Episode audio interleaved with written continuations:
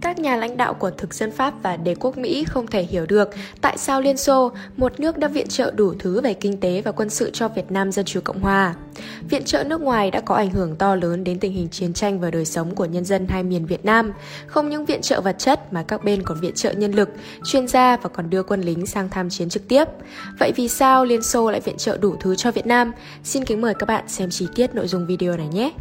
Quan hệ Việt Nam-Nga, Liên Xô cũ trong những năm 1945 đến năm 1975 là một trong những quan hệ đặc biệt trong thời kỳ hiện đại. Liên Xô đã công nhận đặt quan hệ ngoại giao, ủng hộ về tinh thần và viện trợ to lớn về vật chất cho quân và dân Việt Nam chiến đấu, góp phần quan trọng vào chiến thắng kẻ thù xâm lược là thực dân Pháp và đế quốc Mỹ. Sự ủng hộ, giúp đỡ của Liên Xô về quân sự đối với Việt Nam là toàn diện, hiệu quả trên các lĩnh vực viện trợ vũ khí, trang thiết bị, cử đội ngũ chuyên gia quân sự hùng hậu, nhận đào tạo, huấn luyện cho hàng chục chục nghìn cán bộ, chiến sĩ của quân đội Việt Nam. Đây là biểu hiện của mối quan hệ hữu nghị đặc biệt được Đảng Cộng sản Việt Nam và Chủ tịch Hồ Chí Minh xây dựng và giải công vun đắp.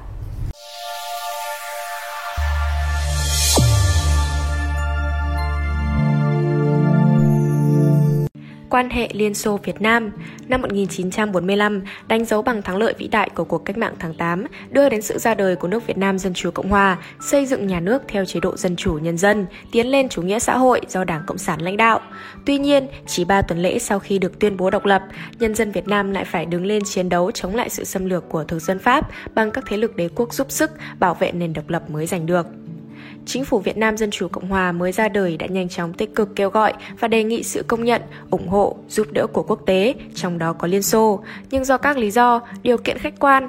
Liên Xô chưa công nhận đặt quan hệ ngoại giao với chính phủ Việt Nam Dân Chủ Cộng Hòa do Chủ tịch Hồ Chí Minh đứng đầu. Vì thế, Việt Nam bước vào kháng chiến trong bối cảnh chưa có được sự công nhận và ủng hộ quốc tế, phải hoàn toàn dựa vào sức mình, dựa vào nội lực nên gặp rất nhiều khó khăn. Với đường lối lãnh đạo kháng chiến đúng đắn, toàn dân, toàn diện, lâu dài và dựa vào sức mình là chính của Đảng, toàn dân và toàn quân Việt Nam đã quyết tâm kháng chiến với tinh thần thà hy sinh tất cả chứ nhất định không chịu mất nước, nhất định không chịu làm nô lệ, khắc phục mọi khó khăn, gian khổ, đưa cuộc kháng chiến từng bước tiến lên giành được thắng lợi quan trọng. Đến cuối năm 1949, cuộc kháng chiến kiến quốc của Việt Nam đã trải qua những thời khắc khó nhất, đang từng bước giành được thế chủ động trong chiến dịch và chiến đấu. Lực lượng vũ trang chính quy được xây dựng lên quy mô cấp đại đoàn, cuộc kháng chiến lớn mạnh cũng đồng nghĩa với nhu cầu ngày càng lớn về vũ khí, đạn dược, trang bị vật chất. Điều cấp bách đặt ra là phải tìm thêm được sự giúp đỡ từ bên ngoài. Liên Xô công nhận Việt Nam giúp vũ khí, trang bị chiến đấu chống thực dân Pháp xâm lược năm 1950 năm 1954. Từ giữa tháng 1 năm 1950, chính phủ Việt Nam Dân Chủ Cộng Hòa đã ra tuyên bố sẵn sàng thiết lập quan hệ ngoại giao với các nước trên cơ sở tôn trọng độc lập, chủ quyền, thống nhất toàn vẹn lãnh thổ, bình đẳng và cùng có lợi. Ngày 18 tháng 1 năm 1950, chính phủ Cộng hòa Nhân dân Trung Hoa, tiếp đó ngày 30 tháng 1 năm 1950, chính phủ Liên Xô đã tuyên bố công nhận chính phủ Việt Nam Dân Chủ Cộng Hòa. Đầu năm 1950, Chủ tịch Hồ Chí Minh tiến hành một chuyến đi bí mật sang Trung Quốc, sau đó sang Liên Xô. Tại cuộc hội kiến với lãnh đạo Liên Xô là Stalin, có Chủ tịch nước Cộng hòa Nhân dân Trung Hoa, Tổng bí thư Đảng Cộng sản Trung Quốc là Mao Trạch Đông đang ở thăm Liên Xô cùng tham dự vào đầu tháng 2 năm 1950. Chủ tịch Hồ Chí Minh đã thông báo rõ ràng về tình hình cuộc chiến Việt Nam và đề nghị hai nước Liên Xô Trung Quốc trợ giúp Việt Nam kháng chiến, nhất là trợ giúp về quân sự. Lãnh đạo Liên Xô đã bày tỏ quan điểm công nhận Việt Nam, nhất trí sẽ viện trợ, nhưng rằng về mặt lý, Liên Xô ở xa Việt Nam nên đề nghị Trung Quốc viện trợ quân sự cho Việt Nam. Liên Xô sẽ hoàn trả Trung Quốc khối lượng vũ khí, trang bị, vật chất mà Trung Quốc giúp Việt Nam. Việc Chủ tịch Hồ Chí Minh trực tiếp đến Liên Xô làm Liên Xô hiểu rõ hơn về tình hình cuộc kháng chiến Việt Nam đang phát triển thuận lợi. Việc Liên Xô ngày càng mâu thuẫn gay gắt với Mỹ có yêu cầu và ý định mở rộng ảnh hưởng châu Á sau khi cách mạng Trung Quốc thành công và khu vực Đông Nam Á, cùng với quan hệ giữa Liên Xô với Pháp ngày càng xấu đi khi mà hiệp định giữa hai nước ký tháng 12 năm 1944 không còn hiệu lực là lý do dẫn đến việc Liên Xô công nhận Việt Nam Dân Chủ Cộng Hòa, một đất nước tuyên bố đi theo con đường xây dựng chủ nghĩa xã hội. Sự kiện Liên Xô công nhận Việt Nam, hai nước đặt quan hệ ngoại giao có ý nghĩa đặc biệt quan trọng, đặt cơ sở nền tảng cho quan hệ hợp tác toàn diện giữa hai nước, phù hợp với lợi ích của nhân dân Việt Nam, Liên Xô, được dư luận tiến bộ trên thế giới đồng tình, ủng hộ, tạo điều kiện để các nước khác công nhận Việt Nam trên trường quốc tế, chấm dứt thời kỳ cuộc kháng chiến ở thế bị bao vây, mở ra cơ hội thực tiễn trong việc phối hợp hành động và nhận được sự ủng hộ, giúp đỡ của quốc tế một cách trực tiếp. Bên cạnh sự ủng hộ Việt Nam về chính trị, ngoại giao như đề xuất Việt Nam tham gia vào Hội đồng Kinh tế châu Á Viễn Đông tháng 2 năm 1951, đề nghị kết nạp Việt Nam vào Liên Hợp Quốc tháng 9 năm 1952, đề nghị cho Việt Nam tham gia Hội nghị Geneva bàn về giải quyết chiến tranh Đông Dương tháng 2 năm 1954, Liên Xô còn quyết định viện trợ thông qua Trung Quốc về vật chất cho cuộc kháng chiến. Ngay sau khi thiết lập quan hệ ngoại giao, Liên Xô đã viện trợ cho Việt Nam một số xe vận tải hiệu Molotova, súng cao xạ phòng không 37 ly và thuốc quân y. Những xe vận tải của Liên Xô đã góp phần chứa vũ khí, đạn dược và lương thực cho các đơn vị tham gia chiến dịch biên giới Thu Đông năm 1950. Trong tổng số 21.517 tấn hàng mà Việt Nam được quốc tế viện trợ từ tháng 5 năm 1950 đến tháng 6 năm 1954, tổng giá trị 57 triệu rúp, thì Liên Xô đã giúp toàn bộ pháo cao xạ 37 ly gồm 7 76 khẩu, một tiểu đoàn hỏa tiễn 6 nòng, Katyusha gồm 12 dàn, toàn bộ số lượng tiểu liên K50, hầu hết số xe vận tải quân sự 685 trên 745 chiếc và một số lượng lớn thuốc quân y, chủ yếu là thuốc ký ninh để chữa bệnh sốt rét. Bên cạnh việc đề nghị các loại vũ khí, đạn dược cụ thể, Việt Nam còn đề nghị Liên Xô nhận đào tạo cho hàng trăm du học sinh Việt Nam để phục vụ công cuộc kháng chiến và kiến quốc. Những vũ khí, trang bị mà Liên Xô viện trợ đã góp phần quan trọng vào thắng lợi của các chiến dịch tiến công quân sự của Việt Nam mở trên chiến trường chính Bắc Bộ. Từ chiến dịch biên giới Thu Đông năm 1950, ba chiến dịch Trung Du, đường 18, Hà Nam Ninh nửa đầu năm 1951 đánh vào Trung Du, Đông bằng Bắc Bộ, nơi quân Pháp và quân đội của Bảo Đại đang đóng giữ, chiến dịch tiến công Hòa Bình Đông Xuân năm 1951 năm 1952, chiến dịch Tây Bắc Thu Đông năm 1952, chiến dịch Thượng Lào Xuân Hè năm 1953, đặc biệt biệt là các hoạt động tác chiến Đông Xuân năm 1953 đến năm 1954 và chiến dịch lịch sử Điện Biên Phủ. Trong bối cảnh Việt Nam chưa chế tạo, sản xuất được vũ khí, trang bị như vậy thì viện trợ của quân sự Liên Xô có ý nghĩa to lớn, giúp các đơn vị bộ đội Việt Nam đương đầu với vũ khí, trang bị của Pháp và Mỹ, bắn rơi máy bay, bắn cháy xe tăng, tàu chiến, phá hủy công sự vững chắc bằng bê tông cốt thép của kẻ thù, giành được thắng lợi.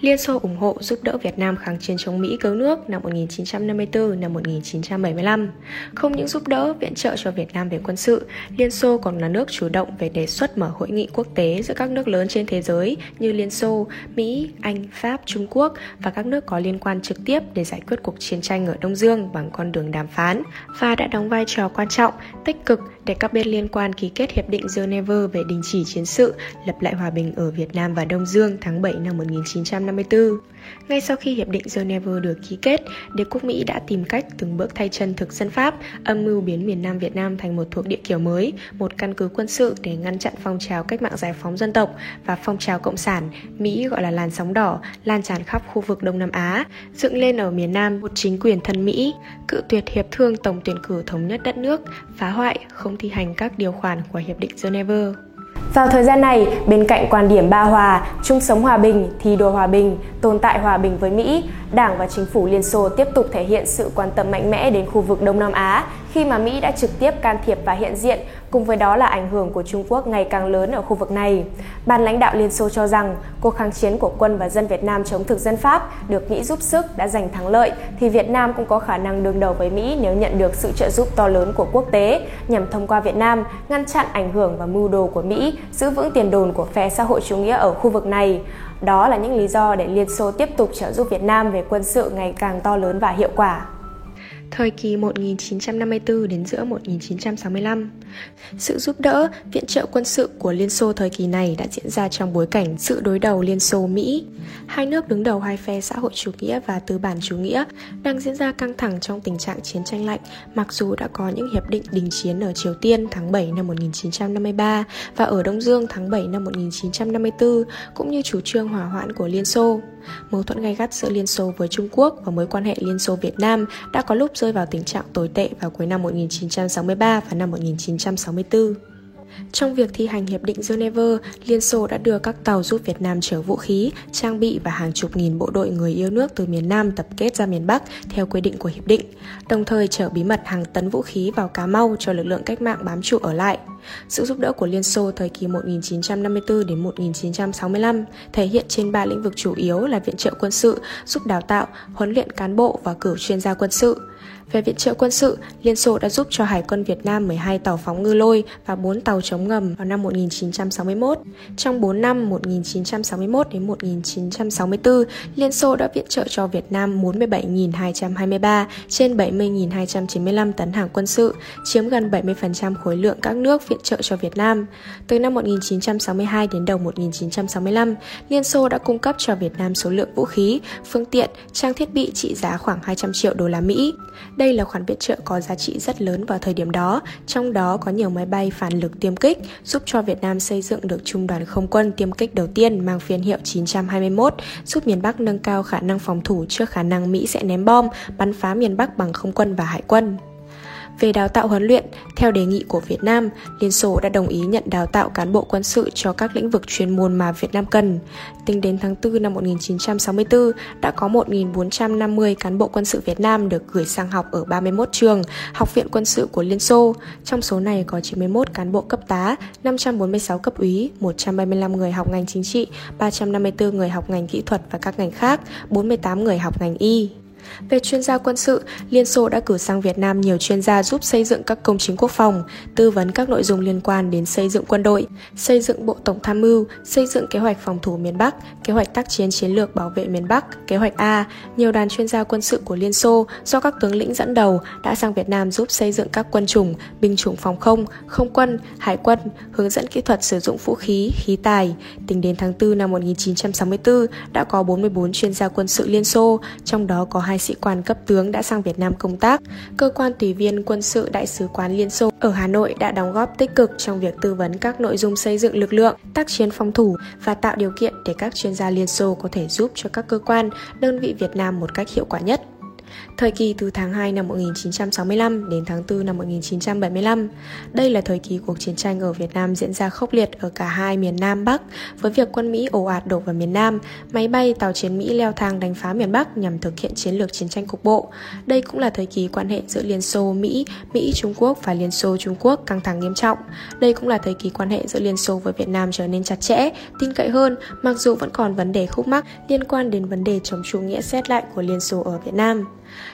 Thời kỳ này được đánh dấu mở đầu bằng chuyến thăm Việt Nam của Chủ tịch Hội đồng Bộ trưởng Liên Xô Kosygin vào đầu tháng 2 năm 1965. Dường như phía Mỹ đã cố ý chọn thời điểm này để chính thức mở cuộc chiến tranh phá hoại bằng không quân và hải quân đối với miền Bắc, vừa là để nhằm cảnh báo Liên Xô. Tuy nhiên, hành động ném bom miền Bắc của Mỹ ngay khi Kosygin vừa đặt chân đến Hà Nội đã gây sự phản ứng mạnh mẽ của Liên Xô. Nhà lãnh đạo chính phủ Liên Xô đã một mặt lên án gay gắt hành động ném bom của Mỹ, mặt khác tuyên bố Liên Xô cam kết ủng hộ, giúp đỡ Việt Nam, tăng cường khả năng bảo vệ, phòng thủ miền Bắc. Sự kiện này được xem như một bước ngoặt trong quan hệ Liên Xô Việt Nam, mở đầu một giai đoạn hợp tác gắn bó chặt chẽ giữa hai nước. Sau chuyến thăm của Kosygin, lãnh đạo Bộ Quốc phòng hai nước đã họp bàn về việc Liên Xô giúp đỡ quân sự cho Việt Nam, thỏa thuận 5 nguyên tắc trợ giúp. Một là số lượng trang bị kỹ thuật, chính phủ Liên Xô cung cấp cho Việt Nam là viện trợ không hoàn lại, gồm vũ khí, thiết bị quân sự, đạn dược, phụ tùng và các vật liệu quân sự đặc dụng. Hai là Việt Nam gửi cán bộ sang Liên Xô học tập kỹ thuật mới. Ba là Liên Xô cử chuyên gia quân sự sang Việt Nam, huấn luyện bộ đội Việt Nam sử dụng, tiếp nhận vũ khí, khí tài. Bốn là Liên Xô hỗ trợ Việt Nam xây dựng trang bị vật chất cho các cơ sở có mục đích quân sự. Năm là hai bên thống nhất các biện pháp chủ yếu đảm bảo vận chuyển viện trợ kịp thời và chú đáo. Đầu năm 1965, Bộ Quốc phòng Việt Nam đã đề nghị Liên Xô viện trợ 200 khẩu súng máy cao xạ 14,5 ly, 48 khẩu pháo cao xạ 100 ly, 24 khẩu pháo mặt đất 130 ly, 50 xe tăng T-54, 31 xe bọc thép nội lước bánh xích PT-76, 152 khẩu pháo cao xạ 57 ly, 20 máy bay MiG-17, 8 máy bay Li-28, 12 máy bay AN-2, 6 tàu phóng ngư lôi, 4 tàu vớt mìn, 680 máy vô tuyến điện. Phía Liên Xô cơ bản nhất trí và đã nhanh chóng chuyển hàng viện trợ cho Việt Nam. Viện trợ quân sự của Liên Xô thời kỳ này bao gồm tên lửa đối không, pháo cao xạ, radar và các thiết bị điện tử, các loại máy bay chiến đấu, máy bay ném bom, máy bay vận tải, các loại xe tăng, xe bọc thép lội nước bánh xích, xe vận tải quân sự, khí tài công binh, thông tin, phòng hóa và các loại tàu phóng ngư lôi, tàu huấn luyện, tàu vận tải. Ngoài ra, Liên Xô còn có dự định cung cấp cho quân đội Việt Nam 50.000 bộ quân phục. Đặc biệt, Bộ Quốc phòng Liên Xô còn đề nghị gửi một số đơn vị sang Việt Nam để bảo vệ khu vực Hà Nội, Hải Phòng đối phó với cuộc chiến tranh phá hoại của Mỹ bao gồm một lữ đoàn tên lửa, hai trung đoàn phòng không và các đơn vị kỹ thuật bảo đảm, một đơn vị máy bay MiG-21, một tiểu đoàn địa hình, một tiểu đoàn trinh sát kỹ thuật. Các đơn vị trên khi sang đến Việt Nam sẽ do phía Việt Nam giao nhiệm vụ chiến đấu. Mọi chi phí hoạt động sẽ do Liên Xô đảm bảo. Phía Việt Nam có trách nhiệm bảo vệ an ninh các cơ sở đóng quân của các đơn vị Liên Xô. Thời gian sang Việt Nam chiến đấu là một năm. Tuy nhiên, căn cứ vào tình hình thực tế của kháng chiến và yêu cầu đối ngoại, phía Việt Nam đã cảm ơn dự định nêu trên của Liên Xô nhưng từ chối tiếp nhận các đơn vị đó, xin được nhận viện trợ vũ khí trang bị và đề nghị Liên Xô cử các chuyên gia quân sự sang giúp.